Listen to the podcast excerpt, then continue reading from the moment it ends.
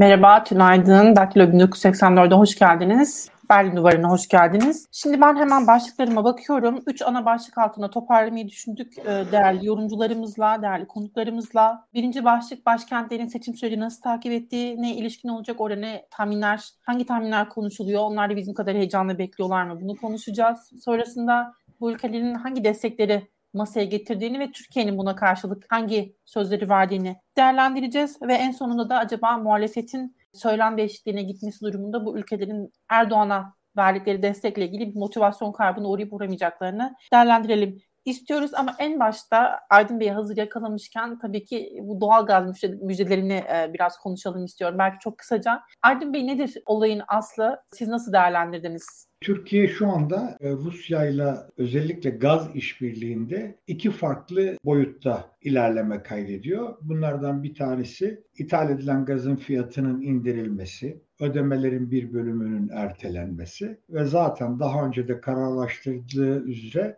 ödemenin bir bölümünün rubleyle yapılması boyutuyla devam ediyor. Rusya'dan alınan indirim ya da harcamanın, alımların bedelinin ötelenmesi aslında ülkeye net döviz girişi anlamına da geliyor, döviz çıkmayacağı için. Diğer bir konu da Putin'in merkez ülke olarak Türkiye'yi konumlandırmak istemesi. Burada Maya'nın merkez ülke tanımı içerisinde, yani teknik tanımı içerisinde tarafların farklı şeyler anladıklarını söyleyebiliriz.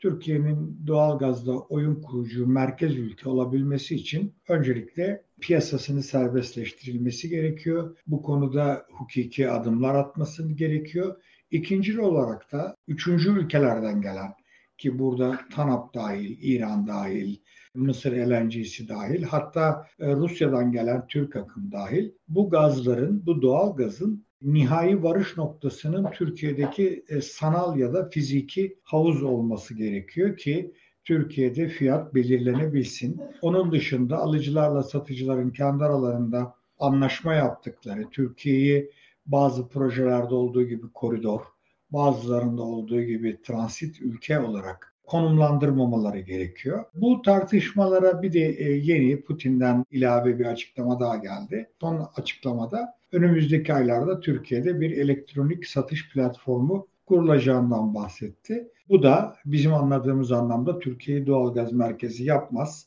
Gazprom'un Avrupa'ya olan satışlarındaki bir başka platform haline getirir. Bu önerinin detaylarını tam olarak Putin de açıklamadı. Biz de bilmiyoruz doğal olarak. Türkiye'nin bu konuda da oldukça dikkatli olması gerekiyor, eğer gerçekten merkez ülke olmak istiyorsa. Aslında ben doğalgaz müjdelerini sormuştum ama bu Karadeniz'de... Çok özür dilerim. Doğalgaz e, müjdeleriyle ilgili sürekli haberlere maruz kalıyoruz da Yeni Şafak falan uçuyoruz, ben, uçuyoruz Rus, diye Rusya, sürekli... Rusya deyince bambaşka bir konuya gittim. Çok özür diliyorum. Hayır, doğalgaz müjdeleri e, evet dün bir müjde daha geldi ama bu da planlı bir müjdeydi. Sayın Cumhurbaşkanı bir haftadan beri müjde verileceğini söylüyordu zaten. Şimdi burada iki husus var. Bir tanesi Ağustos iki bin yirmi'de ilk doğalgaz müjdelendiği zaman Reuters'a konuşan bir Türk yetkili sekiz yüz milyar metreküplük gaz stoğu olduğunu söylemişti. Bu rakam medyada yer aldı. Dolayısıyla ondan sonraki açıklamalarda hep parça parça geliyor. Sanırım kamuoyunu canlı tutmak ya da kamuoyunu etkilemek için de bu yapılıyor olabilir. Dünkü açıklamayla da e, ilave bir miktarla yedi yüz ona çıktığı ifade ediliyor. Ama benim yaptığım toplama işlemine göre bu sadece altı yüz elli sekiz düzeyinde. E, gaz bulmak çok önemli, ancak ne yazık ki e, bunun maliyetiyle ilgili konuda şeffaf davranmıyor hükümet. Sadece doğalgaz fiyatlarının ucuzlayacağından bahsediliyor yerli ve milli doğalgazla. Aslında ben bunun da tam olarak gerçekleşebileceğini düşünmüyorum. Zira BOTAŞ uzun süreden beri zarar etme pahasına doğalgazı sübvansiyonla satıyor. Dolayısıyla her seçim öncesi olduğu gibi yine petrol ve doğalgaz bolluğuyla ilgili haberlere maruz kalıyoruz. O zaman temkinli yaklaşmak lazım. Müjdeler aslında o kadar da müjde değil. İşte Batu Bey'e döneyim hemen. Dediğim gibi yayının başına söyledim. Üç farklı başlık altında konuşalım istiyorum dedim. İşte Batu Bey'e sorarken aslında Abu Dhabi'de, Riyad'da ve Doha'da seçimleri nasıl takip edildiğini sormak istiyorum. Orada seçim tahminleri konuşuluyor mu? Seçimin kimin kazanacağına ilişkin tahminler var mı? Mutlaka. Yani yakından takip ediyor Körfez başkentleri, Türkiye'deki seçimleri. Ve zannediyorum ki İbre'nin de Cumhurbaşkanı lehine döndüğü kanaatindeler, en azından büyük ölçüde. Tabii e, orada da yani e, hükümet yetkililerinde gene e, Körfez başkentlerine telkinleri olduğunu, bu konuda onları rahatlatıcı açıklamalar yaptığını zaman zaman duyuyoruz. Şöyle bir durum var ki Körfez ülkelerinin Türkiye'de ciddi yatırımları var. Stratejik sektörlerde artık faaliyet gösteriyorlar. Savunma sanayi açısından da artık ciddi bir ihraç pazarına dönüşme yolunda. Bu Bayraktar T B iki dronlarından Abu Dhabi'ye yüklü bir miktarda teslimat yapılıyor, yapılmakta. Gene Katar'a aynı şekilde yapıldı. Suudi Arabistan'ın da hatta ortak üretim noktasında bu konuda ilgilendiğini biliyoruz savunma sanayi sektörüyle. Hem bu tarz sektörlerin politize oluşunun doğasından ötürü yakın bir ilgi var e, Türkiye'deki seçimlere Körfez başkentlerinde. E, hem de e, sonuçta mevcut hükümet, e, Sayın Cumhurbaşkanı, e, hükümet yetkilileri Körfez başkentlerinin iyi tanıdığı kişiler. Belki de muhalefet açısından e, bazı soru işaretleri var Körfez ülkeleri bağlamında. Çünkü muhalefet kanadında bazı açıklamalar da e, Körfez başkentleri tarafından takip ediliyor. Mesela Sayın Kılıçdaroğlu özellikle e, bu tarz açıklamaları yapan kişi. İşte Kaşıkçı davasının mesela yeniden açılabileceğini belirtti. Tabii hukuken pek mümkün gözükmüyor Suudi Arabistan'a transfer edilmiş bir davanın tekrar Türkiye'de açılması ama yine de böyle bir beyanı oldu. İşte Katar, Katar'ın bazı Türkiye'deki satın alımlarına yönelik e, soru işaretlerini dile getirdi bazı e, muhalefet mensupları. Benzer şekilde Cumhurbaşkanı Abu Dhabi'yi ziyaret ettiğinde de Kemal Bey Cumhurbaşkanı'nı Abu Dhabi'de dilenmekle e, itham etmişti. Yani bu tarz açıklamaları kesinlikle takip ediyor e, Körfez ülkeleri. E, Türkiye ile de artık oldukça grift ilişkileri olduğu için biraz da takip etmek zorundalar diye düşünüyorum. Burada Körfez ülkeleri nezdinde ne kadar e, mevcut hükümetin yeniden seçilmesi için bir yatırım yapılıyor? Bu da bir soru işareti. Çünkü ne olursa olsun Abu Dhabi ve Riyad'la olan normalleşme süreci oldukça yeni. Özellikle de Suudi Arabistan noktasında bu normalleşme sürecinin e, temellendirilmesi gerektiği e, ne düşünüyorum. Ha, henüz buna dair e, yeni yeni emareler ortaya çıkıyor. Ama böyle aktif bir şekilde biz Erdoğan'ın yeniden seçilmesi için yatırım yapalım gibi bir durumunda söz konusu olduğunu düşünmüyorum. Sonuçta e, bu ülkelerde pragmatik davranıyorlar. Onlar için önemli olan birincisi Türkiye'de yaptıkları e, ciddi yatırımları e, müdafaa etmek. Ve Türkiye ile bu stratejik sektörlerdeki işbirliğinin de devamını esas kılmaktır diye düşünüyorum. Mesela detaylandırırız yani gözler... aslında desteğin boyutlarını ama Hı-hı. şeyi özellikle sormak istiyorum. Yani ne ölçüde heyecan verici Türkiye'deki seçimler onlar için? Bu yatırımların boyutları Hı-hı. belki bununla ilgili çok fazla şey söylüyor olsa gerek. Yani tabii ki heyecan verici çünkü Türkiye neticede bölgede önemli bir güç, önemli bir aktör. Ve Türkiye'de biraz dış politikanın doğası hükümetler ekseninde gelişiyor. Ve dediğim gibi muhalefeti çok tanımıyor Körfez ülkeleri. Evet, Türkiye'nin Körfez ülkeleriyle ilişkileri aslında oldukça eski, bilhassa Suudi Arabistan'la. Abu Dhabi ile Doha ile olan ilişkilere baktığımızda son yirmi yılın önemi, yani AK Parti iktidarı ve Erdoğan yönetiminin bu ilişkilerdeki inputu başka bir boyutta. Bunun getirdiği bir kaygı ve heyecan kesinlikle var. Ama dediğim gibi son tahlilde ben pragmatik olduklarını düşünüyorum bu ülkelerin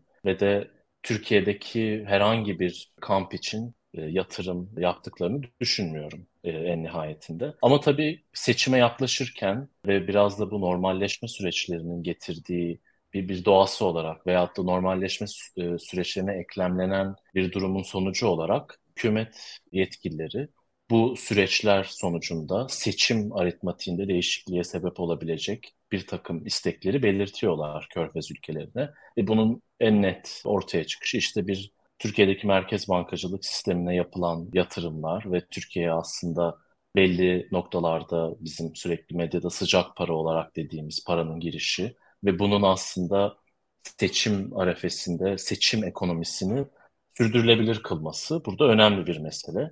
E tabii bu, bu tarz ülkelerde her ne kadar eskisi gibi olmasa da böyle girişimleri yapabilecek konumdalar. Mali durumları sebebiyle Körfez ülkeleri. Bu açıdan da tabii ki e, mevcut yönetim Türkiye'deki bundan faydalanmak istiyor.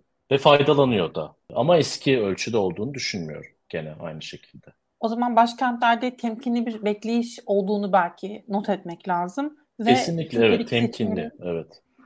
Türkiye'deki seçimlerin çok fazla şeyi masaya getirdiğini ya da masadan götürme ihtimali olduğu noktasında bir değerlendirme olduğunu belki anlıyoruz ilk aşamada. Şimdi Aydın Bey, size döneceğim. Moskova'da nasıl takip edildiğini sormak istiyorum seçimlerin. Orada da bir heyecan var mı? Türkiye'de ne olacak diye. Evet, var. Özellikle Ukrayna Savaşı nedeniyle Türkiye'nin e, takındığı tavır ve Türk-Rus ilişkilerinde son aylarda kaydedilen gelişmeler çerçevesinde Rusya'da seçimleri çok yakından izliyor. Hatta öncelikli ülke konumuna geldi artık Türkiye Rusya için. Rusya'da da e, Maya Hanım e, Sovyet döneminden beri iktidarla ilişki tesis eden bir anlayış söz konusu. Muhalefetle, Türkiye'deki muhalefetle pek fazla bir ilişki geliştirilmedi bugüne kadar. Geliştirilmiyor da. Zaten e, Türkiye'de muhalefetin gerek Kemal Bey'in gerek e, Meral Hanım'ın Ukrayna Savaşı ile ilgili yapmış olduğu açıklamalar ve özellikle e, Ukrayna'ya Bayraktar satışları ile ilgili e, Meral Hanım'ın vermiş olduğu destek ve açıklamalar Rusya'yı daha başından Erdoğan'a ya da mevcut hükümete yakın bir konuma itiyor. Bunu net olarak söyleyebiliriz.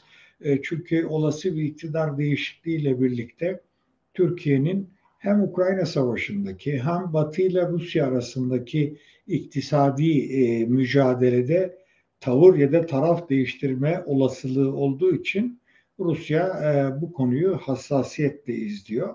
Çok önemli bazı ticari ya da iktisadi adımlar da atılıyor. Örneğin Akkuyu, bunlardan en önemlisi, ciddi bir miktarda doğrudan yabancı sermaye girişi oldu son aylarda. Bunun dışında Rus sermayesinin Türkiye'ye yönelmekte olduğunu görüyoruz. İhracatımız artıyor. Sadece ihracat değil, bavul ve kargo ticareti tabir edilen Türkiye Cumhuriyet Merkez Bankası ödemeler dengesi bilançosunda ye gösterilen bavul ve kargo ticaretiyle ilgili rakamların arttığını da görüyoruz. Petrol indirimli fiyattan alıyoruz. Doğalgazda indirim talebimiz söz konusu. Ödemenin ötelenmesi söz konusu. Tahıl ve gübrede de çok önemli ayrıcalıklarımız var. Bugünden itibaren yine Rus makamlarının açıklamasına göre metal ihracatında, değerli madenler ihracatında da Türkiye Çin'le birlikte öncelikli ülke konumuna gelecek. Dolayısıyla maddi ve manevi anlamda Rusya elinden gelen yardımı esirgemiyor. Putin sık sık Erdoğan'ın sözüne güvenilir bir politikacı olmasından bahsediyor. Buna vurgu yapıyor. Rus medyası ağırlıklı olarak özellikle hava sahamızın açık olması ve İstanbul'un giderek Rus iş alemi için bir merkez haline gelmekte olduğunu vurguluyor. Dolayısıyla seçimler Rusya'yı çok ilgilendiriyor. Bu ilginin daha da devam edeceğini söyleyebiliriz. Yine maddi ve manevi anlamda. Hatta ben bir adım daha ileri gidiyorum.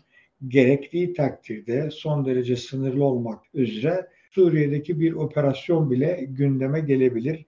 Eğer bunun seçim sürecinde Erdoğan'a artıları olacağı görülürse ya da gerek duyulursa Rusya izliyor. Pek fazla kaygılı da değil ama yine de ya kaybederse sorusunu da tartışıyor Rus köşe yazarları.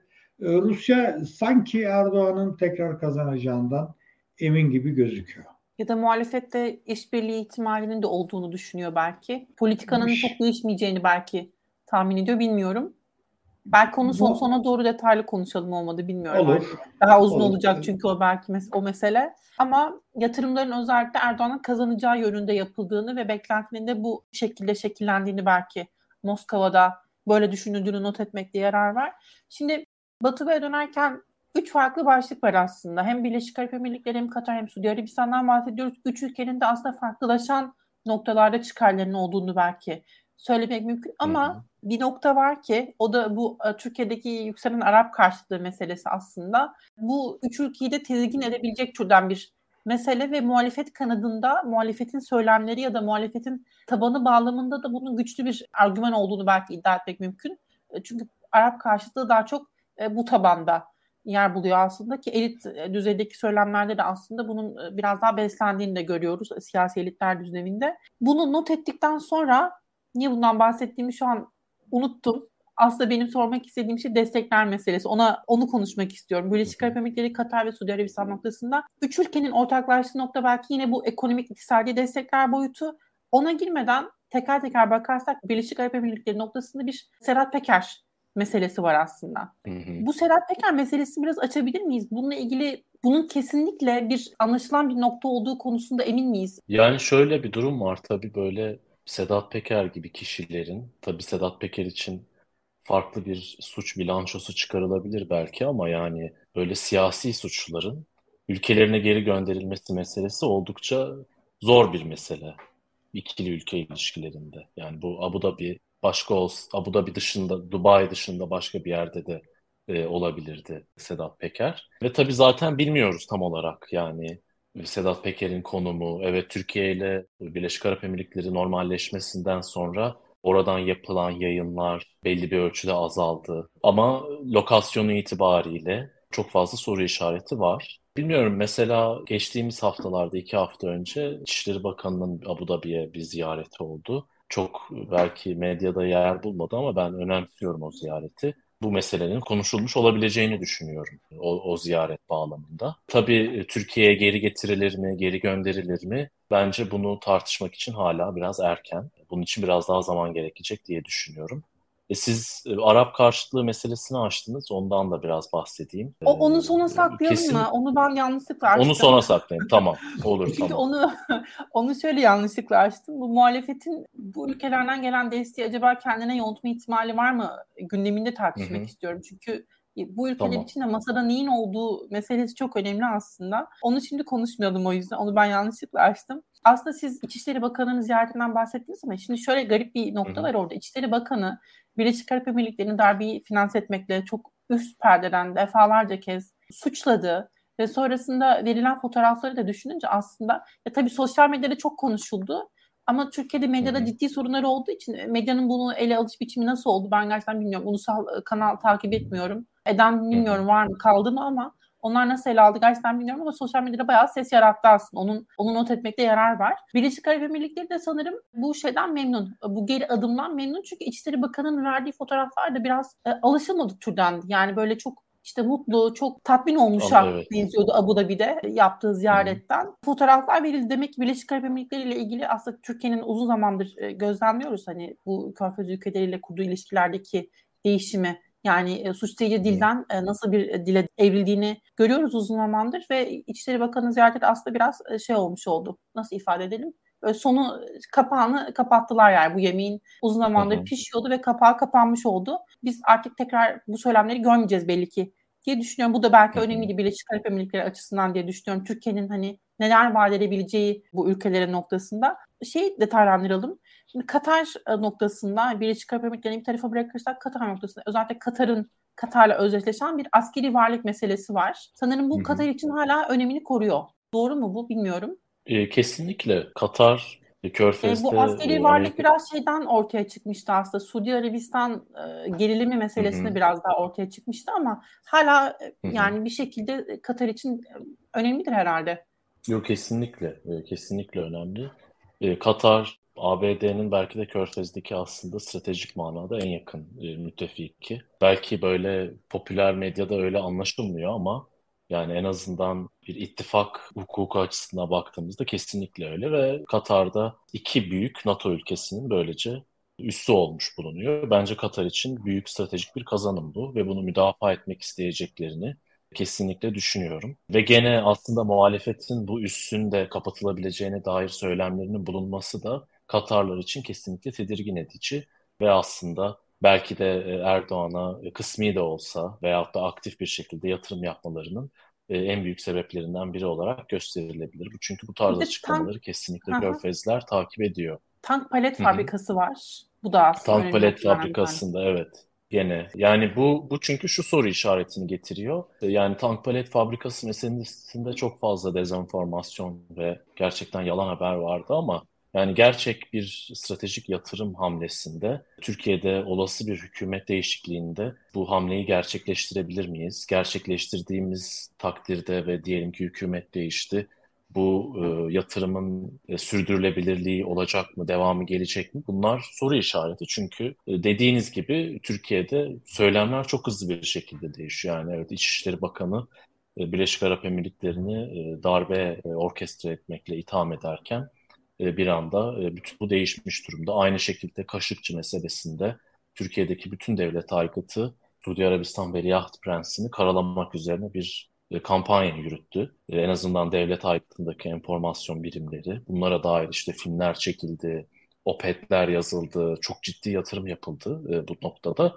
Bu söylemde bitti. Dava Riyad'a transfer edildi ve noktalandı. Şimdi mevcut konjonktürde bu tarz büyük rötuşlar gerçekleşebiliyorsa politikada, neden başka bir hükümet altında da gerçekleşmesin? E, tabii ki bir kaygı meselesi Körfez ülkeleri için. Şimdi iktisadi destek boyutunu belki değerlendirebiliriz biraz daha. Suudi Arabistan'dan sürekli bir para transferi e, haberi duyuyoruz e, Türkiye Merkez Bankası'na. Birleşik Arap Emirlikleri'nin evet. bu anda finansal destek sağlayıp sağlamadığından yüzde yüz emin değilim. Katar'ın yine sağladığını biliyoruz. Hı hı. Bunu, bunu biraz açabilir miyiz? Bu destekler hangi boyutlarda, neler ortaya konuluyor bu ülkeler tarafından? Ya, Ve evet. bir, bir şey daha Bunlarken... çok özür dilerim. Bunun hı hı. bir sınırı var mı? Yani bu ülkeler daha ne kadar bu desteği sağlayabilirler? Bence kesinlikle bir sınır var. Çünkü Körfez ülkeleri sadece Türkiye dahilinde değil, genel manada aslında eskisi kadar bonkör davranmıyorlar. Bu direkt yatırımlar konusunda. Bilhassa merkez bankacılık sisteminde Aydın Bey'in de bahsettiği gibi o bilançoda değişikliklere sebep olacak girişimleri daha kısıtlı düzeyde tutuyorlar eskiye göre. Bence böyle bir gözlemi kesinlikle yapmalıyız. Çünkü geçmişte de bu tarz para girişleri Türkiye'ye yapılıyordu. Birçok kez seçim arefesinde yapılıyordu. Ama ben artık ölçülerin kısıldığı noktasında Körfez'de bir kanaat olduğunu düşünüyorum. Ölçüleri kısma gerektiği ve aslında stratejik e, asetlerin e, satın alınması noktasında daha ciddi bir irade oluşmuş. Yani bir swap anlaşması veya Merkez e, Bankası bonoları üzerinden yapılacak bir satın alım yerine Körfez ülkeleri stratejik sektörlere yatırım yapmayı, buralarda pay edinmeyi daha önemli görüyorlar. Stratejik sektörler tabii savunma sanayi olabilir ama bunun ek olarak yüksek getirisi olan ve yüksek prestiji olan sektörler ve bölgeler ve alanlar da olabilir. İşte mesela Katar birçok önemli altyapı projesine doğrudan direkt yatırımcı. Aynı şekilde Birleşik Arap Emirlikleri de öyle. Suudi Arabistan'dan da böyle bir hamle gelebilir. E, Suudi Arabistan'dan bu gelecek para, para transferi meselesi ve çok fazla gündemde tutuldu. Önce yirmi milyar dolar dendi. Sonra on milyar dolara düştü. En son beş milyar dolar noktasında sanki bir para girişi olabilir gibi bir durum söz konusu. Hatta Cumhurbaşkanı da zannediyorum dün veya önceki gün e, Suudi Arabistan Şura Meclisi Başkanı'yla bir görüşme gerçekleştirdi El-Şeyh'le. O da önemli bir adamdır yani Suudi Arabistan için önemli bir ailesinin lideri Arabistan'da. Evet, yani böyle bir e, swap anlaşması veya dediğim gibi bono tahvil alımı noktasında bir yatırım olabilir ve dediğim bu seçim ekonomisini belli bir yere kadar götürüyor zaten. İşte para politikasında genişleme yapma e, alanı sunuyor e, hükümete. Kamu harcamalarını e, arttırma alanı sunuyor. E, ve tabii ki seçime giden bir hükümet bütün bunları yapmak istiyor. İşte faizleri düşük tutalım, çok yüksek asgari ücret verelim, bazı ürünlerin fiyatını stabilize edelim, kamuda büyük zamlar e, yapalım e, ücretlilere e, ve emeklilere. E, bu, bu tarz ekonomik hamleler için bu yatırımlar önemli. Ama ben eski düzeyde olduklarını kesinlikle görmüyorum. Zaten rakamlar da bize bunu gösteriyor. Şimdi gene medyada Katar'dan tam yılbaşı sonrasında yapılacak bir benzer girişime işaret ediliyor. Ama onun bile beklenen ölçüsü bir iki milyar doları geçmeyecek gibi şu anda. Abu Dhabi'yle de önceden bir swap anlaşması yapılmıştı. Yani bu normalleşme takvimi ilk başladığında o aslında bir nişanesi olarak o normalleşme sürecinin bir swap anlaşması yapılmıştı. Burada şeyi söyleyecektim. Aslında Türkiye'de hükümet o kadar Türkiye'nin gelişimi ya da Türkiye'nin ekonomik kalkınmasıyla ilgisiz ki, yani her şey o kadar seçime endeksli programlanmış durumda ki bu küçücük destekler bile bir şekilde eğer seçim sonrasını ne kadar götürebiliyorsa hükümet bununla ilgili hiçbir sorunu yok. Küçük de olsa, büyük de olsa, büyük olsa ne güzel, küçük olsa da yeter ama ve evet. Türkiye'nin burada neleri masaya koyduğu meselesi birçok açıdan değerlendirilmeye muhtaç ama bunlarla ilgili de çok şeffaf veriler yok elimizde. O yüzden bilmiyorum ne ölçüde bununla ilgili yorum yapabiliriz ama Aydın Bey bizi dinlerken hep bir tebessümle dinledi. Size aslında Rusya'yı sormak istiyorum ama Aydın Bey yorumlarınız varsa özellikle bu Körfez ülkeleri bağlamında onları alabilirim bu destekler vesaire noktasında kısaca ver. Batu Bey gayet güzel izah etti. Temel e, strateji seçim öncesi bir yalancı bahar, ekonomide yalancı baharın yaratılmasıyla ilgili. Burada tabii Rusya da önemli bir ülke ve kaynak olarak karşımızda. Belki Körfez'den ne farkı Rusya'nın ya da Körfez'in Rusya'dan farkı Rusya'yla hangi boyutta ilişkiler geliştiriliyor? Bu seçim sonrasına nasıl yansıyacak? Ne veriyoruz, ne alıyoruz sorularında biraz daha kapalı kapılar ardında gelişen bir süreç yaşıyoruz. Dolayısıyla tekrar ediyorum, yalancı bir bahar yaşatma amacıyla özellikle de iktidarın beka sorunu olduğunu da düşündüğümüzde her şeyin mübah stratejisi izleniyor. Ne yazık ki. O zaman Rusya'yı detaylıca konuşmaya başlayalım artık. Suriye operasyonunu bekliyoruz. Küçük de olsa yeter ki o mesaj verilsin, yeter ki yerli ve milli işte ülkeyi düşünen vesaire neyse bir paket kapsamında bunun sağlanabilmesi için Rusya'nın belli ki iznine ihtiyaç var. Ve o küçük de olsa şey sağlanacak gibi duruyor. Şimdi doğalgazla ilgili ne konuşuyoruz onu sorayım. Gübre indirimi meselesini sorayım ve bunları açmanızı isteyeyim birazcık. Doğalgaz burada Aydın Bey siz başlamadan biz dört ay önce yayın yapmıştık. Ben aslında aklımda baktım. Yani daha yakın bir zamanda yaptığımızı düşündüm ama dört ay olmuş gerçekten. Ve o yayını izlediğimde anladım ki bayağı böyle kapsamlı bir şey var. Bir mesele var, ciddi bir mesele var burada. Çok farklı kalemlerde çok ciddi destekler söz konusu. Bunları bilmiyorum. Tekrar hatırlatmakta belki yarar var. Ben ilk sorunuzu yanlış anladığım için doğalgaz konusunu izah ettim. İsterseniz o konuya hiç girmeyeyim. Beklentilerimiz büyük. Önemi şu, seçime kadarki süreçte minimum on iki on beş milyar dolarlık harcama gerektiren bir kalem doğalgaz. Dolayısıyla bu harcamanın ötelenmesi, indirim yoluyla düşürülmesi, bir bölümünün rubleyle ödenmesi, bir bölümünün hazine kağıtlarıyla karşılanması gibi konular çok çok önemli. Yani ikişer üçer milyar dolarlık bloklar halinde değerlendirilse, değerlendirilecek olsa bile çok çok önemli. Dolayısıyla doğalgazın önemi ayrı. Petrol de başından beri tıpkı doğalgaz gibi ama tabii petrolü devlet eliyle almadığımız için. İşte gerçi doğalgazda da BOTAŞ'ın yanında özel sektör var ama petrol tamamen özel sektör ithalatı. Burada da bir indirim söz konusu. Yani yüzde yirmi beşlik bir indirimden de bahsedildiği dönemler oldu. Dolayısıyla Türkiye'deki rafineler açısından bu da son derece kritik bir süreç. Özellikle Batı'nın petrolde tavan fiyat uygulaması Türkiye'ye olan talebi, Rusya'nın Türkiye'ye olan talebini daha da artıracak. Sadece ham petrol için değil, işlenmiş petrol ürünleri ithalatı ya da Türkiye üzerinden ihracatı açısından da önemli bir iş sahası, iş alanı olacak. Gübre ve tahılda zaten e, Mayan'ın özellikle Ukrayna tahıl anlaşmasıyla birlikte bizim sadece Rusya'dan değil Ukrayna'dan çıkan tahılın da önemli bir kısmını ithal eden bir ülke olduğumuz düşünüldüğünde bundan sonraki süreçte de ki Sayın Erdoğan, Sayın Cumhurbaşkanı Erdoğan sürekli vurguluyor bunu. Önemli olan Rusya'dan da çıkmasıdır tahılın diyor. Dünya piyasalarındaki daralmanın ya da fakir ülkelerin tahıla ulaşmasının önündeki engellerden birisi olarak Rusya'ya kısıt getirilmesini gösteriyor. E, gübre tahıl birlikte ele alınıyor. Zaten e, Rusya'nın Birleşmiş Milletler'le ayrı bir anlaşması var biliyorsunuz. Bizim aracı olduğumuz Ukrayna konusunun ötesinde. Şimdi son iki gündür dün özellikle gübrede fiyat indirimi ve Nisan sonuna kadar yanılmıyorsam gübrede fiyat sabitlenmesi konusu da aslında ancak Rusya'nın sayesinde Rusya'ya dayanarak, Rusya'yı arkamıza alarak ya da Rusya'dan yakılan yeşil ışıklar çerçevesinde mümkün olan bir konu gibi duruyor önümüzde. Her ne kadar içinde bulunduğumuz aylar e, yanılmıyorsam on beş Mart'a kadar yoğun bir gübre kullanımını gerektiren aylar değil ama Bu kararın uzatılıp uzatılmayacağı konusuna da ayrıca bakmak lazım. Şu andaki indirim bir açıdan önemli ama zaten tarım kredi ürünlerinin piyasa fiyatlarının sekiz on, yüzde sekiz on üzerinde olduğu söyleniyor.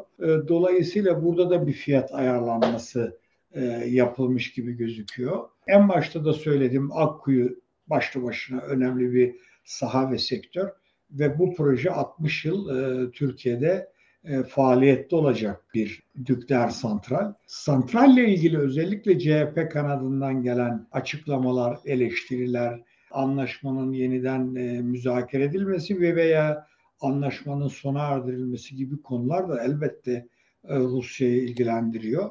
E, Rusya, unutmayalım ki toplam olarak bugüne kadar altı milyar doların üzerinde doğrudan yabancı sermaye getirdi sadece Akkuyu nükleer santrali için. iki bin ondan bugüne kadarki kısmı söylüyorum. Yanlış anlaşılmak istemem. Son aylarda gelen rakam üç milyar dolara yakın bir rakam. E, oligarkların faaliyetleri diyoruz. Bu tabii ki şeffaf bir şekilde takip edilebilen bir alan değil ama oligark sermaye, oligarkların sermayesi zaten Türkiye'de de vardı daha önce de. Başta turizm sektörü olmak üzere hatta bankacılık, bankacılık sektöründen e, çıktılar. E, bir telekom, telekom şirketi içerisinde var şu anda belli bir oranda payları. Dolayısıyla Rusya'nın e, siyaseten, Kremlin'in, dışişlerinin, oligarkların, büyük iş adamlarının ilgi odaklarından bir tanesi haline geldi Türkiye. Bu, bu konuda da tabii bunun devam etmesini istiyorlar. Yani bir Türkiye Erkin açısından... Bey, verilen, verilen desteğin boyutunu anlamak için soracağım bunu. Bir şey olsun, Türkiye'nin yanında bir ülke daha beliriversin ve Rusya'nın bu ülkeyle bu işleri halletme olasılığı da olsun. Ve bunun sonucunda da Türkiye ile bütün bu ilişkiler kesiliyor olsun. Türkiye nasıl bir e, ekonomik durum içine girerdi? Yani bütün Şimdi... bu destekler çekilseydi, bütün bu indirimler, bütün bu yatırım alanları, bütün bu işbirliği alanları... Hepsinin doldurulduğunu düşünürsek eğer nasıl bir Türkiye olurdu?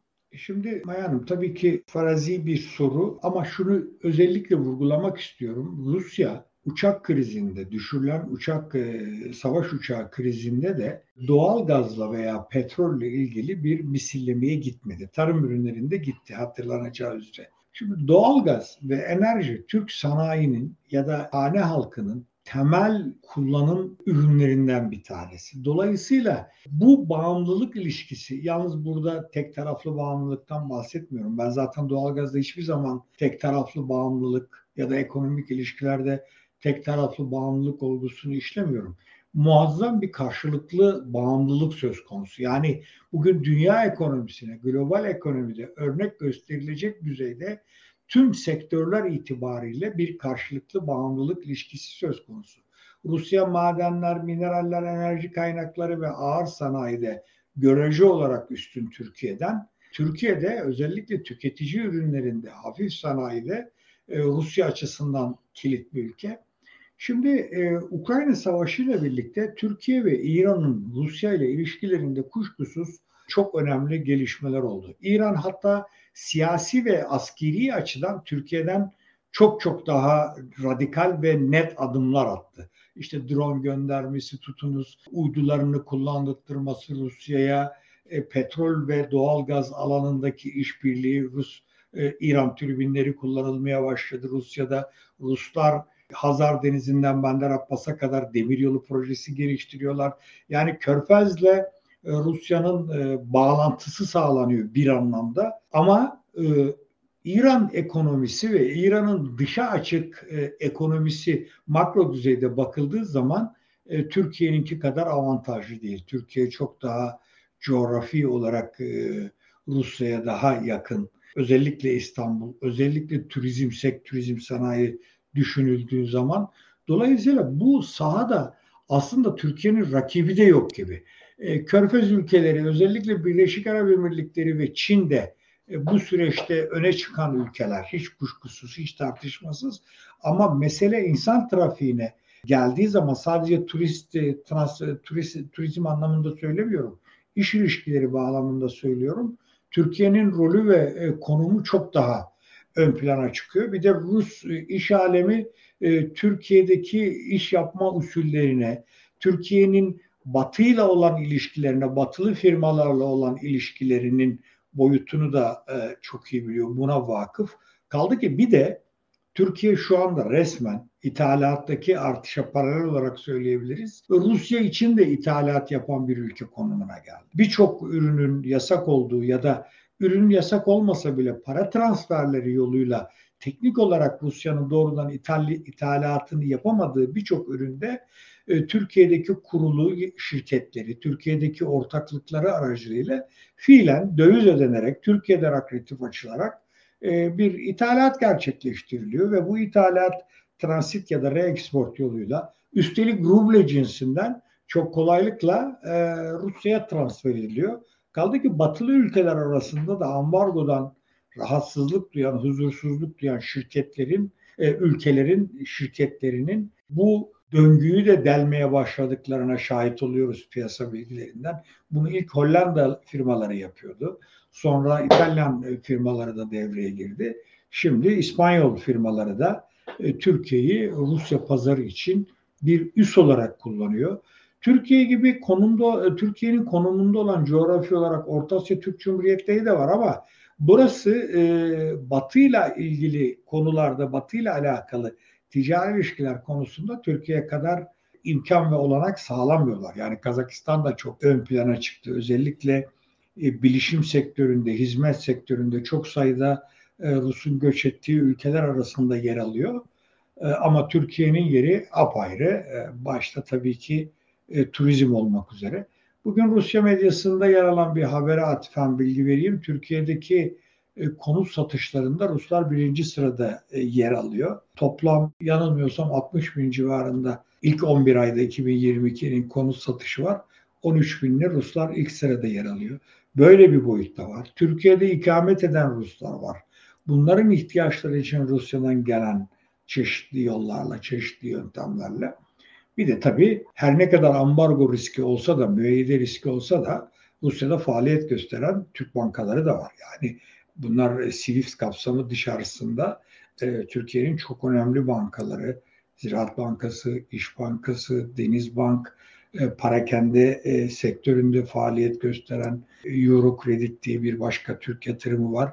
Dolayısıyla Rusya, Türkiye açısından, iktisadi açıdan son derece stratejik önemi haiz olan bir ülke ve dediğim gibi karşılıklı bağımlılık ilişkisi çerçevesinde bu gelişecek, daha da gelişecek. İşte böyle bir ortamda da Türkiye'deki seçimler ve Erdoğan'ın Rusya açılımı ya da Putin-Erdoğan diyaloğu bu gelişmelere, gelişmelerin önünü açıyor. Daha da fazla gelişmesine olanak sağlıyor.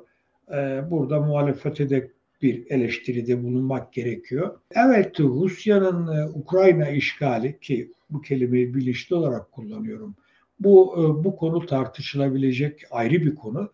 Fakat Rusya ve ondan önce Sovyetler Birliği, Cumhuriyet tarihimiz boyunca Soğuk Savaş döneminde bile Türkiye ekonomisi açısından çok kritik ve önemli roller üstlenmiş bir ülkedir. Yani bu bugünkü Ukrayna olaylarının gölgesinde ya da etkisinde kalınarak bertaraf edilecek ya da resetlenecek, format atılacak bir ilişki biçimi değil. Türkiye, Rusya'nın güneyinde, Karadeniz'de boğazları kontrol eden NATO üyesi, Rusya açısından stratejik önemi haiz bir ülke olarak devam ettiği müddetçe Rusya'da Türkiye ile olan ilişkilerine her zaman özel bir önem verecek.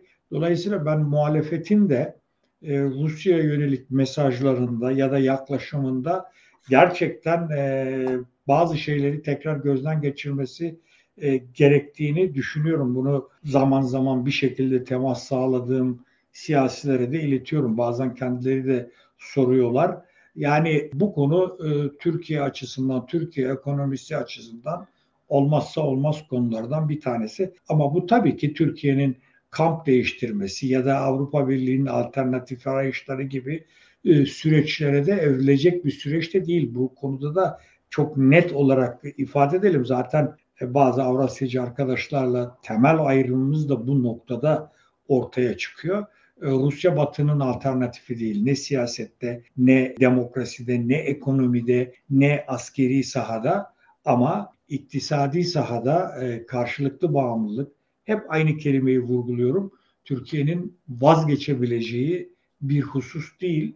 Tarih boyunca da vazgeçemedi zaten. Hiçbir zaman da vazgeçemedi. Aslında ayrı bir başlık altında ele almak istiyordum ama Aydın Bey konuyu açtığı için direkt şey yapacağım, döneceğim muhalefetin ne yapacağı meselesine. Şimdi hatırlatıyorum izleyicilere, Aydın Bey'e farazi bir soru sordum. Dedim ki eğer Türkiye ile işbirliği kanalları bir şekilde kapanmış olsa, tabii bu soruyu sorarken aslında kafamdaki şey şuydu: Rusya'nın Türkiye'ye sağladığı ne tür imkanlar, ne tür işbirliği alanları var bu iki ülke arasında ve bunun nasıl bir boyutu var? Bunu anlamaya çalışıyorduk. Sanırım Aydın Bey'in söylediklerinden sonra anlamışızdır ne kadar kilit olduğu, ne kadar vazgeçilmez olduğu, ne kadar önemli olduğu her iki ülke açısından da. Ve buradan aslında şunu da çıkarmak mümkün: Erdoğanlı ya da Erdoğansız e, Türkiye'nin bir şekilde Rusya ile bu ilişkilere devam ediyor olması gerekecek. Farklı boyutlarda, farklı açılardan belki, farklı işbirliği alanlarının e, artırılması ya da azaltılması yoluyla, ama tamamen bir e, soyutlanma şeyini yaşamayacağımızı öngörmek mümkün dedikten sonra hemen devam ettirelim madem e, muhalefet konusunda. Aydın Bey, o zaman e, size sorduklarına siz bazı tavsiyeler verdiğinizi söylediniz. Neleri farklı yapmalı ki muhalefet Rusya'nın e, bu Erdoğan'a sağladığı destek motivasyonunda bir düşüş kaydedebilelim? Mesela söylemlerden mi vazgeçsinler? Bu çok radikal söylemlere e, kimi zaman kayılıyor belki muhalefet kanadında, Kılıçdaroğlu tarafından, Akşener tarafından. E, ne söylersiniz? Şimdi bu konuda muhalefet geç kaldı. Öncelikle onu söyleyelim. Sadece ikili ilişkilerde değil, Rusya-Türkiye dış politika alanında da birçok farklı sahada ya karşı karşıya geliyor ya zaman dönem dönem işbirliği içerisinde görülüyor. Türkiye'nin temel dış politika konularından bir tanesi Suriye ise, bir tanesi Libya ise, bir tanesi Azerbaycan-Ermenistan gerilimi, Dağlık Karabağ ise, bu sahaların hepsinde Türkiye'nin atacağı adımları, İktidar değiştiği takdirde böyle Türkiye'nin atacağı adımların belirlenmesinde yine Rusya'yla temas ya da eşgüdüm sağlanması gerekecek. Ben e, açık söylemek gerekirse hükümetin e, daha çok, daha doğrusu hükümetten ziyade altılı masanın dış politika konusunda e, bugüne kadar e, ser verip sır vermediğini düşünüyorum. Evet, Türk ekonomisi çok bozuk durumda, kriz durumunda.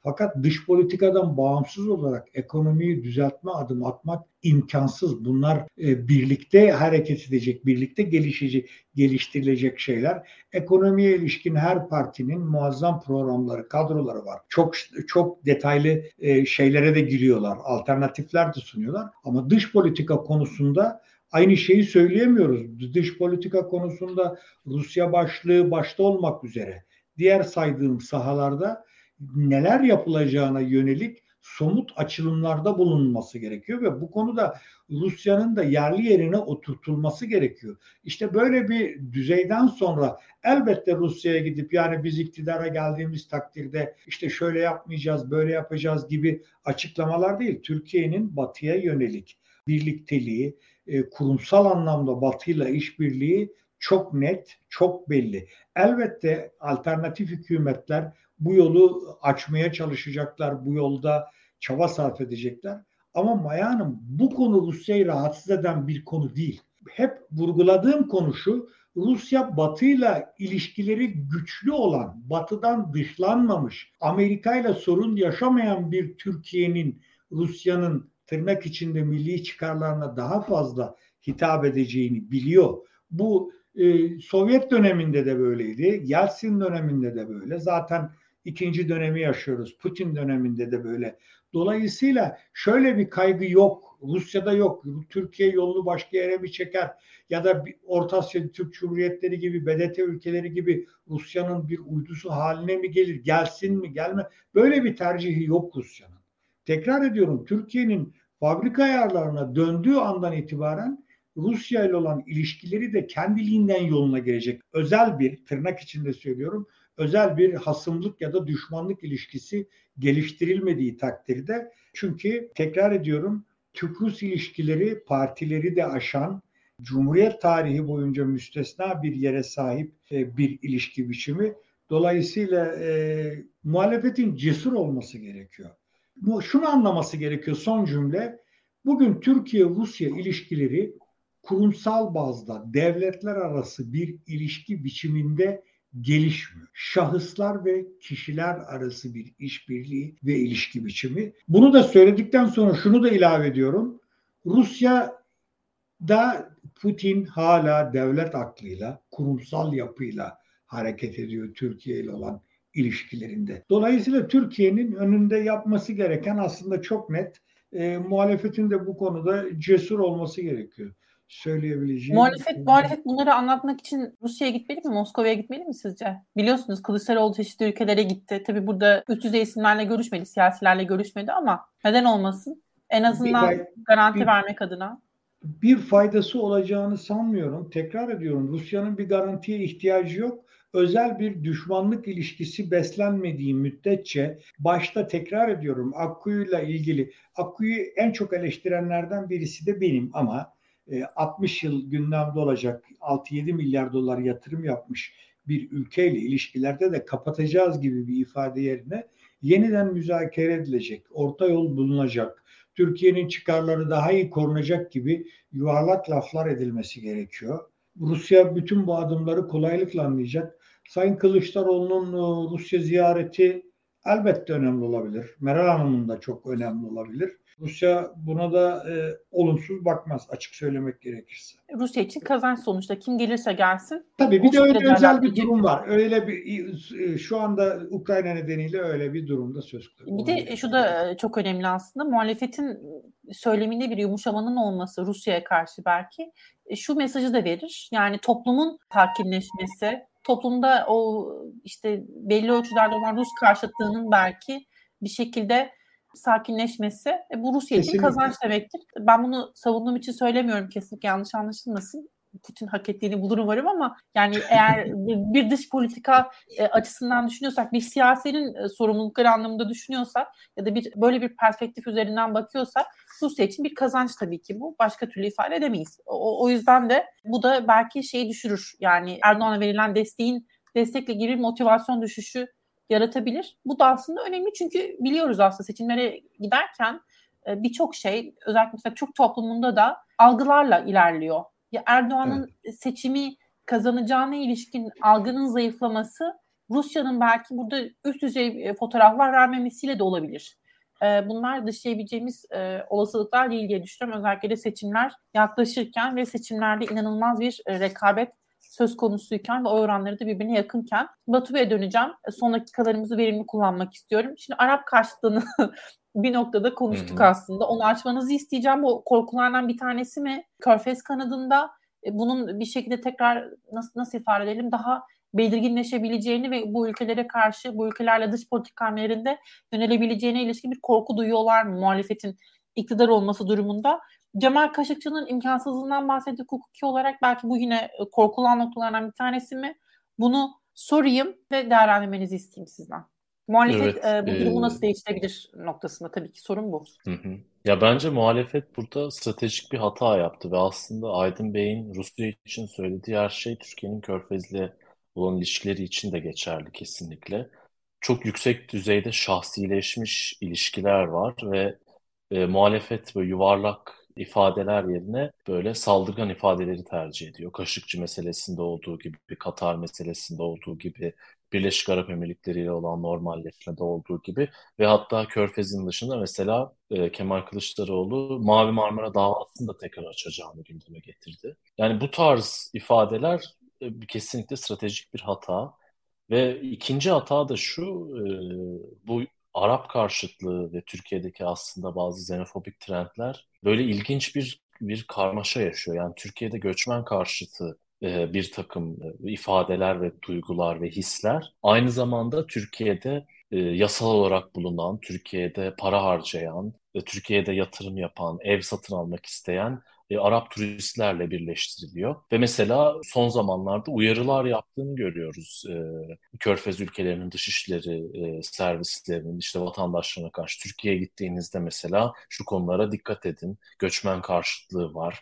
Şöyle meseleler var. Burada da bir stratejik hata yaptı muhalefet. Mesela bu e, hisleri, bu duyguları bu, bu şekilde kanalize etmemeliydi. Burada da gene daha yumuşak ifadeler tercih edilmeliydi kesinlikle. Yani ben Arap karşıtlığını... Konuyu bu konuyu ya. şeyde de gördük değil mi? Bu taksi meselesinde özellikle.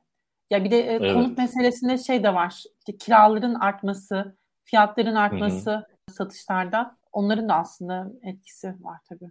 Evet, yani bütün bunların hepsi böyle paket olarak sunuluyor genelde diskurda. Ama bunlar aslında birbirlerinden tamamen bağımsız meseleler. Yani e, tabii ki Arap karşıtlığını ben sadece muhalefet yapıyor bence doğru değil. Türkiye'de bazı toplumsal trendler var. Onlardan biri de bu kesinlikle. Yani muhafazakar cenahta da Arap karşıtlığı vardır. E, eminim ki milliyetçi cenahta da işte muhalefet e, içerisinde de. E, ama bunu e, işte mesela körfezli turistlere yönelik şekilde dillendirmek bir bir hata kesinlikle ve aynı şekilde evet yani eğer Körfez ülkeleri belki de çok istekli değillerdi. Bilhassa Suudi Arabistan ve Birleşik Arap Emirlikleri e, Türkiye'de seçim ekonomisine yatırım yapmak konusunda ama bu tarz söylemler arttığı zaman daha istekli hale geliyorlar. E, Katar için de bence farklı bir durum söz konusuydu. Sonuçta Katar bir konsensus oluştu Körfez'de. Evet bütün meseleler çözülmedi ama Suudi Arabistan'la meselelerini bir kenara bıraktılar, tekrar işbirliğine girişler. Yani aslında Türkiye'nin bu stratejik önem hiyerarşisindeki önemi belki bir iki basamak alta düşmüştü Katar için. Ama gene bu tarz ifadeler yapıldığı zaman muhalefet tarafında işte kapatacağız, gözden geçireceğiz vesaire gene bir motivasyon kaynağı oluyor mevcut yönetime. Bir, bir de biz Türkiye'de bilmiyorum çok mu heyecanlıyız, çok mu duygusalız? Hiç böyle dilimizin kemiği yok. E, tabii yani ne Doğru, bileyim evet. işte ben Twitter evet. kullanıcısıyımdır, arkadaşımla konuşuyordum. Hadi ben istediğim gibi konuşayım. Çünkü benim sözümün çok bir kıymeti olmaz. Ama muhalefet partileri için aynı değil ki. Onların işte ne bileyim Kesinlikle. sözüne güvendiğimiz eski işte elçiler, şunlar bunlar. Bir de bu genel başkanları da bu insanlar yönlendiriyor biliyoruz ki ama doğru yönlendirilmiyorlar işte, herhalde. Ne evet. dersiniz? Yani bu peki şey yani... Körfez ülkelerinde şey var mı? Nasıl nasıl ifade edelim? Bu muhalefet partisinin bir ulaşma düşüncesi ya da muhalefetin onlara ulaşma düşüncesi böyle bir hareketlilik gözlemliyor muyuz ya da bu doğru bir hamle olur mu? Aslında geçmişte temaslar vardı. Ee, mesela Türkiye ile Birleşik Arap Emirlikleri'nin arası oldukça kötü oldu bu Arap Baharı sonrası döneminde. Bir kimi zaman C H P'li Genel Başkan Yardımcıları Abu Dhabi'yi ziyaret etti. Benzer şekilde yeni atanan Katar Büyükelçisi Kemal Kılıçdaroğlu'na bir nezaket ziyaretinde bulundu. Bu da aslında bence önemliydi. Belki fazla yankı bulmadı medyada ama. Yani aslında körfezli elitler muhalefetin farkındalar. Belki sadece muhalefetle istedikleri düzeyde bir ilişki kuramıyorlar. Veyahut da bu söylem onlardan uzak tutuyor bunu. Çünkü dediğim gibi kimsenin bir şahsın yönetimine yatırım yapmak gibi bir derdi olduğunu düşünmüyorum Körfez'de. Onlar sadece kendi yatırımlarının sürdürülebilirliğinin önemsiyorlardır. Ve bence muhalefetin de bunun farkına varması gerekiyor diye düşünüyorum. Ve Türkiye'de yönetime talip olan kişilerin de dediğiniz gibi açıklamalarını daha farklı bir tonda yapması gerektiği aşikar. Kesinlikle. Türkiye'de muhalefet o kadar özgüvenli ki seçimleri kazanacağı konusunda. Yani bunu yapılan tüm siyaset formüllerini aslında izlemek mümkün değil mi? Yani altılı masada görüyoruz işte ne konuştuklarını. Hani seçimi değil, seçim sonrasını planlayan bir muhalefet. Evet. Özgüvenli bir muhalefet, idealist bir muhalefet. Dünyaya barış getirecek, dünyayı kurtaracak ve o yüzden de öyle konuşuyor. Yani etik değerleri var çünkü. Bilmiyorum umarım gerçek olur. Belki bilmiyorum biz haksız çıkarırız. Yani hem Ukrayna'daki işgali sonlandırırlar. Hem Körfez'in çok daha farklı bakış açılarına sahip olduğu bir nasıl ifade edelim bir medeniyet Körfezi yaratılır orada. Demek ki hayaller bu şekilde. Hem Türkiye'de yapacaklar bunu. Tek adamı engelleyecekler. Demokratik bir rejimi kuracaklar. Hem bunu dünyaya yayacaklar. İnsanın gerçekten inanası ve saygı duyası şapka çıkarası geliyor. Diye ben de böyle son yorumlarla yayını yavaş yavaş kapatayım. Çok güzel yorumlar vardı. Yorum yapan, bizi izleyenler bizi bizden daha fazla düşünüyorlar. Onlar bizim reklamımızı yapıyorlar. Çok da teşekkürler. Ben hiç çok şey yapamadım, bakamadım.